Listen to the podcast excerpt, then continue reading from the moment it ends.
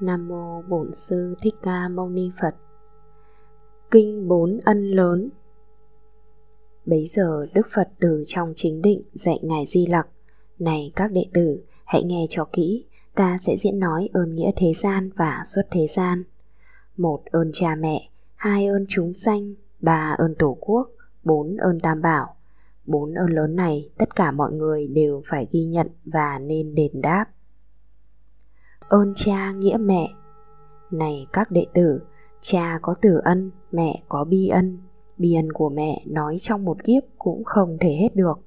Tình thương của mẹ trên thế gian này không có cái gì có thể sánh bằng. Từ lúc mang thai, suốt mười tháng trường, đi đứng ngồi nằm, mẹ chịu đau khổ, kiêng cữ mọi thứ, không màng bản thân. Dù hưởng dục lạc, ăn uống, trang sức, mẹ không ưa thích. Lòng mẹ lúc này luôn nghĩ đến con, không chút quên lãng. Đến khi sinh nở, mẹ đau đớn hơn, như nghìn mũi nhọn cắt xé thân thể, không thể kể xiết. Có khi bất hạnh, mẹ phải qua đời để con được sống. Khi sinh nở rồi, mẹ mừng khôn tả, như kẻ nghèo khó được ngọc như ý. Còn khóc chào đời, lòng mẹ như nghe một bài giao hưởng. Mẹ dùng ngực mình làm nơi con ngủ, vòng tay của mẹ ôm ấp đời con, bầu sữa của mẹ như suối cam lộ nuôi lớn đời con. Ơn đức nuôi dưỡng của đấng mẹ hiền không gì sánh được. Trên thế gian này núi là cao nhất, ơn đức của mẹ còn cao hơn nhiều. Trên thế gian quả đất nặng nhất, ơn nghĩa của mẹ còn nặng hơn nhiều. Bổn phận làm con, dù trai hay gái, nếu ai bội ân, bất hiếu cha mẹ, làm cha mẹ buồn, oán hận trong tâm, thốt ra lời ác, thì bị tổn đức, xa đọa đường xấu. Trên thế gian này không gì nhanh hơn sức gió vũ bão, một niệm oán giận của đấng sinh thành còn nhanh hơn gió. Bổn phận làm con không thể trái nghịch ân đức mẹ cha. Này các đệ tử, bất cứ người nào vâng lời cha mẹ, không hề trái nghịch, làm điều lợi lạc thì được thiện thần thường theo bảo hộ, được phước báo lớn. Làm con hiếu thảo đền ơn cha mẹ, mỗi ngày ba lần tự cắt thịt mình để nuôi cha mẹ cũng không trả được công ơn sinh thành của mẹ cha.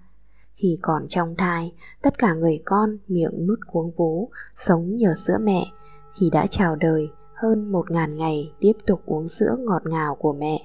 Tất cả chất bổ trong cơ thể mẹ đều nuôi con trẻ, sinh con đần độn, dị tật bẩm sinh, thân thể tật nguyền, tình thương của mẹ không hề thay đổi. Ngày xưa ngày xưa, có một bà mẹ du lịch phương xa, lừng để đứa con lội qua sông Hằng. Vì nước dâng cao, dòng chảy lại mạnh, sức bà yếu dần, vì thương con quá, không nỡ bỏ con, nên hai mẹ con đều bị chết chìm. Tình mẹ là thế, bao la như biển, không thể tính đếm, sẵn lòng chịu chết vì thương con mình. Này các đệ tử, có mười ân đức của bậc từ mẫu, bổn phận làm con phải lo đáp đền. Một là ơn mẹ như là trái đất, vì cơ thể mẹ là chỗ nương tựa sự sống của con. Hai là ơn nghĩa ban tặng sự sống, mẹ phải trải qua rất nhiều đau khổ để được sinh con làm phận con người. Ba là ơn nghĩa nâng đỡ con cái, tay mẹ vuốt ve, uốn nắn vóc hình cho con khỏe đẹp. Bốn là ơn nghĩa nuôi dưỡng con cái, mẹ phải tảo tần bốn mùa lao khổ cho con ăn học, nuôi con khôn lớn. Năm là ơn nghĩa dạy dỗ con cái, mẹ dùng phương tiện truyền hết kinh nghiệm, trao con trí thức lập nghiệp chân chính. Sáu là ơn nghĩa làm đẹp cho con, mẹ hy sinh mình làm đẹp cho con với quần áo đẹp và trang sức phẩm. Bảy là ơn nghĩa giúp con bình an, mẹ ôm ấp con, cho con nghỉ ngơi, an lành sức khỏe, khỏi phải lo toan những điều gian khổ. Tám là ơn nghĩa dạy con nên người, mẹ dùng kiến thức và các kinh nghiệm hướng dẫn đời con, giúp con nên người hữu dụng trong đời. Chín là ơn nghĩa dạy con đạo đức, mẹ sống gương mẫu, dạy con lánh ác, làm các việc lành, trau dồi đạo đức, sống đời thanh cao. Mười là ơn nghĩa gầy dựng gia nghiệp, mẹ trao gia tài, tất cả cho con để con thừa hưởng và phát huy thêm. Này các đệ tử, ai còn cha mẹ được gọi là giàu, ai mất song thân được gọi là nghèo. Mẹ hiền còn sống như trời giữa trưa, ánh sáng chiếu soi không hề thiên vị. Mẹ hiền mất đi như mặt trời lặn, bóng tối phủ trùm. Cha hiền còn sống như núi vĩ đại, cha mất đi rồi như dưới vực sâu. Vì thế mọi người phải sống ơn nghĩa, hiếu dưỡng mẹ cha như thờ Phật Pháp, thì được phước đức không thể kể hết. Nhớ ơn tổ quốc. Này các đệ tử, người đứng đầu nước có phước đức lớn, sống trong nhân gian nhưng phước đức của nguyên thủ quốc gia lớn hơn mọi người. Quốc trưởng là người hộ trì đất nước, rừng núi, sông hồ, tất cả tài nguyên và dân trong nước. Lãnh đạo quốc gia phải đảm bảo được hạnh phúc, an vui cho mỗi người dân bằng luật công chính và dùng chính pháp giáo hóa mọi người. Mọi thành phần dân thịnh vượng, bình an, không bị khủng hoảng là nhờ vào tài lãnh đạo đất nước của nhà chính trị có lòng với dân. Như trong căn nhà, cột là căn bản, quốc trưởng là người thiết lập luật pháp, quản trị đất nước thanh bình, phát triển, mang lại hạnh phúc cho mọi thành phần. Cũng như mặt trời soi sáng thế gian, quốc trưởng là người mang lại công bằng, hạnh phúc cho dân, không hề thiên vị. Đứng đầu một nước mà không có thuật quản trị đất nước thì dẫn đến cảnh xã hội bất ổn, người dân khổ đau. Ngoài luật pháp, quốc trưởng nên lấy chánh pháp Phật dạy, cải hóa lòng người, làm cho đất nước phát triển ổn định, không bị rơi vào tám khủng hoảng lớn: nạn giặc ngoại xâm, nội loạn tranh chấp, đất nước nghèo đói, dịch bệnh triền miên, gió mưa trái thời, nắng mưa quá mức, nhật thực, nguyệt thực, xã hội bất ổn. Nhờ dùng luật nước và chánh pháp Phật, nhân dân lợi lạc, tám khủng hoảng trên không thể xâm phạm. Như ông tỷ phú chỉ có con một, thương con hết lòng, cho con lợi lạc, ngày cũng như đêm sống trong hạnh phúc. Quốc trưởng yêu nước cũng giống như thế, xem mọi thành phần như con ruột mình, bảo hộ ngày đêm giúp dân hạnh phúc, cơm no áo ấm. Vị quốc trưởng nào giúp mọi người dân sống mười điều thiện thì đáng được gọi là phúc đức vương. Vị quốc trưởng nào không giúp người dân tu các nghiệp lành thì được gọi là vị phi phúc chủ. Về luật nhân quả, nhất là cộng hưởng, trong quốc gia nào có người tu thiện, làm nhiều điều lành thì trực tiếp hưởng được năm phần bảy, còn vị quốc trưởng cộng hưởng hai phần. Khi vị quốc trưởng tu nhân tích đức, làm nhiều việc phúc, đất nước đi lên thì dân trong nước đều được phúc lợi nhờ cộng hưởng tốt. Nếu quốc trưởng nào pháp luật nghiêm minh, không hề thiên vị bất cứ một ai, sống theo chánh pháp, bảo hộ đạo đức, giáo hóa mọi người bằng các lẽ phải thì quốc vương ấy chính là chúa tể trong một quốc gia. Vị quốc trưởng này xứng đáng gọi là một vị thánh vương hay chính pháp vương. Làm quốc trưởng tốt cần có đầy đủ mười đức sau đây: một là dùng trí soi sáng thế gian, hai là dùng đức làm đẹp đất nước, ba là giúp dân được an ổn lớn, bốn là dẹp yên mọi chuyện loạn lạc, năm là giúp dân lìa được tám nạn, không còn sợ hãi, sáu là tuyển dụng các bậc hiền tài phát triển đất nước, bảy là biết lấy chính pháp làm gốc, giúp cho muôn dân an cư lạc nghiệp, tám là giữ nước độc lập chủ quyền, chín là đầu mối của mọi việc thiện, mười là lãnh đạo tất cả thành phần chính trực, nghiêm minh. Nếu quốc trưởng nào không nghiêm luật nước, để dân làm ác, xã hội bất ổn thì các thiện dần đều xa lánh cả. Thấy dân tu thiện, đất nước phát triển thì các thiện thần đều rất vui mừng, tán dương quốc trưởng, đất nước nhờ đó càng được cường thịnh. Nếu vị quốc trưởng không gần kẻ xấu, siêng năng phục vụ lợi ích nhân dân thì ngọc như ý sẽ có trong nước. Các nước láng giềng thảy đều mến phục, hòa nhã, hợp tác. Nếu có kẻ ác sinh tâm phản nghịch trong quốc gia thiện, dù trong chốc lát thì nghiệp xấu này tự tiêu diệt họ. Đến khi qua đời, tái sanh đọa lạc, chịu nhiều đau khổ, nếu có nhân dân thực hành điều thiện, có lòng yêu nước, giàu lòng tử tế, giúp đỡ lẫn nhau, quý trọng Phật Pháp, thì ngay đời này được nhiều phước báu, giàu có yên ổn, hạnh phúc tràn đầy, tất cả nguyện lành đều được thành tựu, tất cả quả báo dù thuận hay nghịch, dù tốt hay xấu là rất chính xác cũng như tiếng vang nối sau âm thanh. Ân đức quốc trưởng to lớn như thế nên mọi người dân nên hợp sức lại phát triển đất nước. Ơn ba ngôi báu. Này các đệ tử, ba ngôi báu là Phật, bậc giác ngộ, Pháp là chân lý, Tăng là chân tu. Nhờ có Tam Bảo, mọi người biết tu, vượt qua khổ hạnh, hưởng được hạnh phúc đời này, đời sau. Cuộc đời Đức Phật là tấm gương thiện, do dày công tu kiếp này, kiếp trước, chuyển hóa phiền não, chứng đắc niết bàn, hết nghiệp ba cõi, công đức như núi không ai sánh bì. Phúc đức của Phật sâu như biển cả, trí tuệ của Phật lớn không ngần mé, cũng như hư không. Từ bi của Phật cứu giúp thế nhân vượt qua bể khổ, phép màu của Phật soi sáng thế gian thoát khỏi tăm tối. Tất cả chúng sinh bị nhiều nghiệp chướng, phiền não ngăn che, chìm trong sinh tử, chịu nhiều khổ sở, nhờ ba ngôi báu có mặt thế gian làm thuyền tâm linh, đưa rước mọi người vượt qua sông khổ, đến bờ niết bàn, sống trong an vui, không còn thoái chuyển. Những bậc có trí thường luôn ngưỡng mộ, nương ba ngôi báu tu tạo hạnh phúc.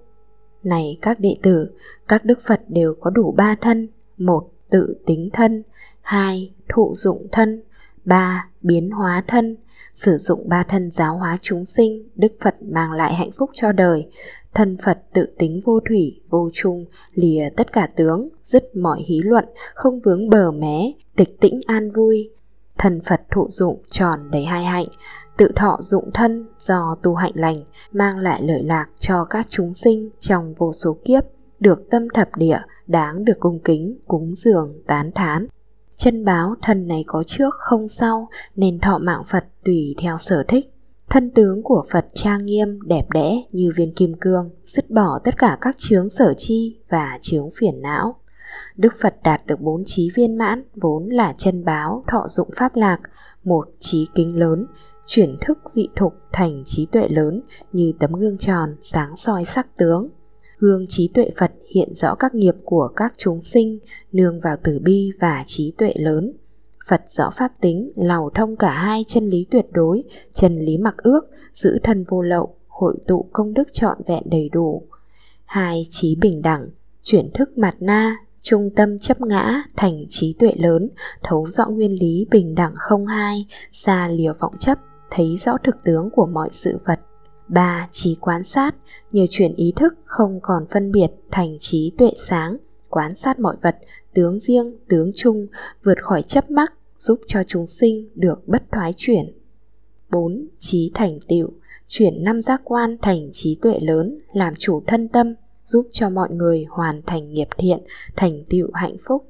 Nhờ bốn trí này, Đức Phật thành tựu tự thụ dụng thân. Hóa thân của Phật đầy đủ tám vạn bốn nghìn tướng tốt, luôn luôn trụ trong tịnh độ chân thật, nói lý thành Phật, giúp cho mọi người được an lạc lớn của Pháp Đại Thừa.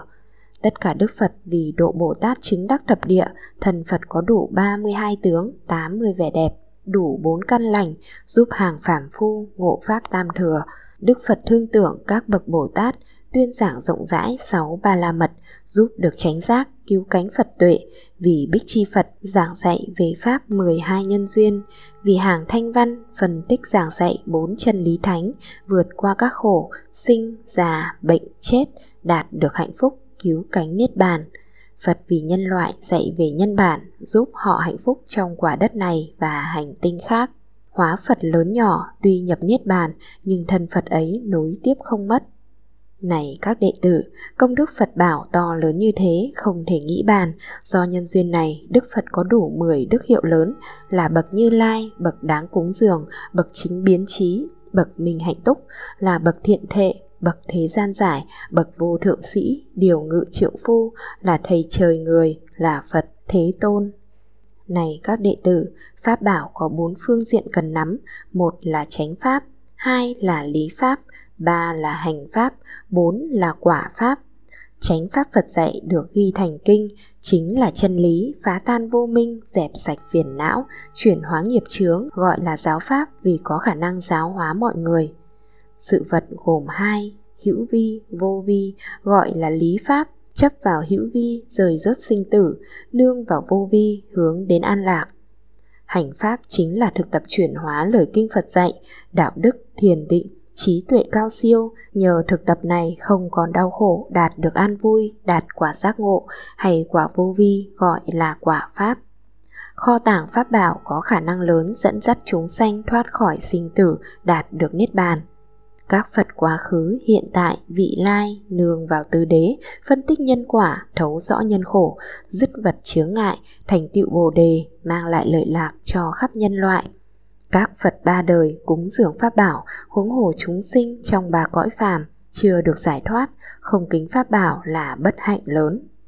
Này các đệ tử, Pháp bảo đầy đủ sáu công đức lớn. Một là chân lý, đạo đức trí tôn, làm nơi nương tựa của các chúng sanh. Hai là ruộng phước vĩ đại hơn hết. Ba là cội nguồn ân đức vô lượng. Bốn là pháp màu hiếm khi gặp được như hoa yêu đàm. năm là chân lý hơn các tôn giáo và các triết học, sáu là đầy đủ các loại công đức, ơn đức pháp bảo lợi lạc chúng sanh không thể nghĩ bàn. Phật vừa dứt lời, có ông trưởng giả bạch Đức Phật rằng: Bạch Đức Thế Tôn, trong một Phật bảo có nhiều hóa Phật, cùng khắp thế giới đem lại lợi lạc cho nhiều chúng sinh. Do nhân duyên gì mà rất nhiều người không gặp Phật Pháp nên chịu khổ não dài trong nhiều kiếp? Đức Phật dạy rằng, ví như mặt trời sáng soi thế giới không hề thiên vị, nhưng những người mù không thấy ánh sáng. Điều này hẳn nhiên không phải do lỗi của vầng thái dương. Tương tự, Đức Phật tuyên giảng chánh Pháp mang nhiều lợi lạc cho khắp mọi người, nhưng có nhiều người không tin Phật Pháp, không thích người tu, không tin nhân quả, thường tạo nghiệp ác, không chút hổ thẹn, gốc tội sâu nặng qua nhiều kiếp sống, không hề nghe biết danh hiệu Tam Bảo, như người bị mù không thấy ánh sáng. Nếu có người nào cùng kính Tam Bảo, ưa thích Đại Thừa, nhờ công đức này, nghiệp chướng tiêu trừ, phúc đức tràn đầy, trí tuệ tăng trưởng, căn lành càng lớn, giã từ khổ đau, chứng đạt giác ngộ. Này các đệ tử, năng lực pháp bảo cũng như kim cương, có thể phá sạch lao ngục khổ đau, pháp bảo như trời, soi sáng chúng sinh, kho tàng pháp bảo như ngọc mani hơn nhiều của báu. Pháp bảo mang lại niềm an lạc lớn, pháp bảo là thuyền vượt qua sinh tử đến bờ niết bàn, pháp bảo trừ diệt tội tham, sân, si, giúp cho chúng sinh sống với trí tuệ, có lòng hổ thẹn. Pháp bảo cũng như giáp trụ kim cương, phá bốn loại ma, chứng đạo bồ đề. Pháp bảo cũng như gươm trí tuệ sắt, cắt đứt sinh tử. Pháp bảo chính là xe báu tam thừa, chở hết mọi loài ra khỏi nhà lửa. Pháp bảo cũng như ngọn hải đăng soi, giúp cho mọi người thoát khỏi ba cõi. Pháp bảo chính là vị đạo sư lớn, dẫn dắt mọi người thoát khỏi khổ đau, đạt được niết bàn. Công đức pháp bảo sâu xa, khó nghĩ, làm đệ tử Phật, mỗi ngày siêng năng đọc tụng pháp bảo, hiểu rõ thực hành sẽ được an vui, không còn bất hạnh. Này các đệ tử, có ba loại tăng: một Bồ Tát tăng, hai Thanh Văn tăng, ba Phàm Phu tăng. Các bậc Bồ Tát Văn Thù, Sư Lợi, Quan Âm, Thế Chí là Bồ Tát tăng, ngài Xá Lợi Phất, ngài Mục Kiền Liên là Thanh Văn tăng. Các vị tu sĩ xuất gia chân thật, có lý tưởng lớn, giới hạnh thanh cao, có chánh tri kiến, từ bi trí tuệ, hóa độ mọi người theo tứ diệu đế, dù chưa giải thoát nhưng có thể giúp những người hữu duyên với chánh pháp Phật đều được an vui, được gọi chung là các Phàm Phu tăng. Tăng bảo chính là ruộng phước đức lớn cho người tại gia gieo hạt hạnh phúc qua sự cúng dường, ủng hộ Phật sự. Ơn đức tăng bảo cũng khó nghĩ bàn. Một vị trưởng giả cung kính bạch Phật: Nghe lời Phật dạy, chúng con biết được ba ngôi tâm linh. Vì duyên cớ gì ba ngôi tâm linh Phật, Pháp và Tăng được gọi là bảo? Đức Phật dạy rằng: Lành thay, lành thay, Phật, Pháp và Tăng như viên ngọc quý, kim cương long lanh, cắt đứt khổ đau. Tam bảo cũng như ngọc mani đẹp, không ai phá được, không lẫn bụi nhơ, xa lìa phiền não, như bình thiên đức, mang lại an vui. Những người nghiệp nặng, những người nghiệp nặng, nghi chướng quá dày thì khó gặp được ba ngôi tâm linh. Tam bảo có thể phá tan khổ đau, hàng phục các ma, giúp cho chúng sanh tu tập nghiệp lành. Tam bảo như vàng, vào lửa không đổi. Vì những nghĩa ấy nên Phật, Pháp, Tăng được gọi là bảo. Ơn nghĩa chúng sinh. Tất cả chúng sinh từ vô lượng kiếp trôi lăn sinh tử ở trong năm đường: thiên, Atula, ngạ quỷ, súc sinh và làm con người. Kiếp trước đã từng làm cha, làm mẹ, quyến thuộc của nhau. Tiếp nối điều này, ta hãy quán niệm tất cả người nam từng là cha ta, tất cả người nữ từng là mẹ ta. Mỗi người chúng ta từng làm cha mẹ. Mỗi người chúng ta từng làm cha mẹ nên cũng từng có tâm đại từ bi như cha mẹ ta. Ơn cha mẹ xưa ta chưa trả hết, nay do vọng nghiệp sinh ra thuận nghịch, rồi do chấp mắc, oán hại lẫn nhau. Vì không có trí nên ít ai hiểu trong nhiều đời trước chúng ta đã từng làm cha mẹ nhau. Chỗ đáng trả ơn làm lợi ích nhau mà không chịu làm đều là bất hiếu. Nhân duyên đời trước, tất cả chúng sinh quá khứ, hiện tại và đời tương lai đều có ơn lớn, thực khó trả hết. Do vậy ta nên tìm cách trả ơn tất cả chúng sinh bằng lối sống đẹp, giàu lòng vị tha, giúp đỡ mọi người sống trong hòa thuận, cơm no áo ấm.